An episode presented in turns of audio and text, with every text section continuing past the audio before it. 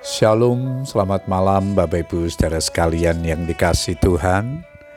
Kita bersyukur kepada Tuhan yang selalu menyatakan kasih dan pemeliharaannya di dalam kehidupan kita. Malam hari ini kembali kita berkesempatan datang kepada Tuhan untuk menaikkan ucapan syukur dan doa-doa kita. Namun sebelumnya saya akan membagikan firman Tuhan yang malam ini diberikan tema merasa ditinggalkan Tuhan. Ayat mas kita di dalam Mazmur 22 ayat yang kedua. Firman Tuhan berkata demikian, Allahku, Allahku, mengapa engkau meninggalkan aku? Aku berseru tetapi engkau tetap jauh dan tidak menolong aku. Bapak Ibu Saudara sekalian, ketika kita berada dalam masalah atau situasi yang sulit, sepertinya tidak ada jalan keluar. Saat itulah kita merasa sendiri. Tuhan serasa jauh dan kita pun beranggapan bahwa Tuhan tidak lagi mempedulikan kita. Dalam situasi ini kita juga berpikir bahwa Tuhan diam seribu bahasa dan tidak melakukan sesuatu apa pun untuk kita. Akhirnya kita berubah sikap menjadi putus asa, mengeluh, hilang harapan, dan arah pandang kita tidak lagi tertuju kepada Tuhan, melainkan kepada masalah dan situasi yang ada.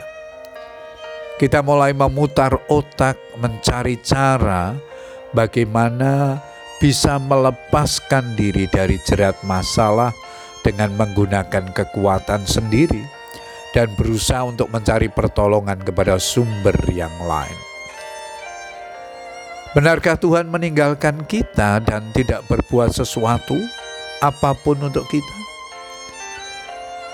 Di segala situasi sesungguhnya Tuhan tetaplah pribadi yang mengasihi dan memperhatikan sebagaimana yang ia janjikan dalam Ibrani 13 ayat yang kelima. Aku sekali-kali tidak akan membiarkan engkau dan aku sekali-kali tidak akan meninggalkan engkau.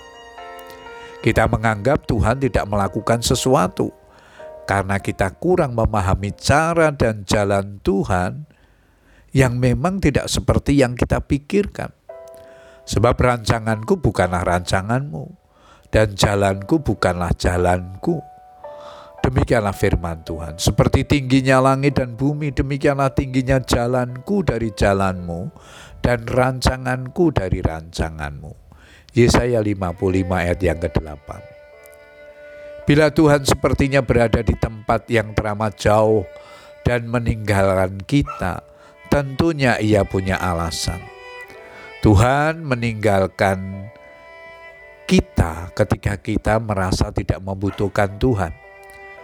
Banyak orang merasa tidak lagi membutuhkan Tuhan karena hatinya melekat kepada harta dan uang. Mereka berpikir dengan harta dan uang yang dimiliki, mereka bisa melakukan apa saja tanpa campur tangan Tuhan. Akhirnya, harta dan uang menjadi sandaran hidup, padahal harta dan uang sama sekali tidak bisa menolong dan menyelamatkan. Rasul Paulus berpesan, "Peringatkanlah kepada orang-orang kaya di dunia ini." Agar mereka jangan tinggi hati dan jangan berharap pada sesuatu yang tak tentu seperti kekayaan, melainkan pada Allah yang dalam kekayaannya memberikan kepada kita segala sesuatu untuk dinikmati. 1 Timotius 6 ayat yang ke-17. Puji Tuhan Bapak Ibu saudara sekalian, kita bersyukur untuk firman Tuhan malam hari ini yang mengingatkan kepada kita bahwa Tuhan tidak pernah meninggalkan kita Situasi apa pun yang sedang Bapak Ibu saudara sekalian hadapi, percayalah dia ada bersama dengan kita dan dia punya waktu yang tepat untuk menolong dan menjawab setiap doa dan pergumulan kita. Selamat berdoa, Tuhan Yesus memberkati. Amin.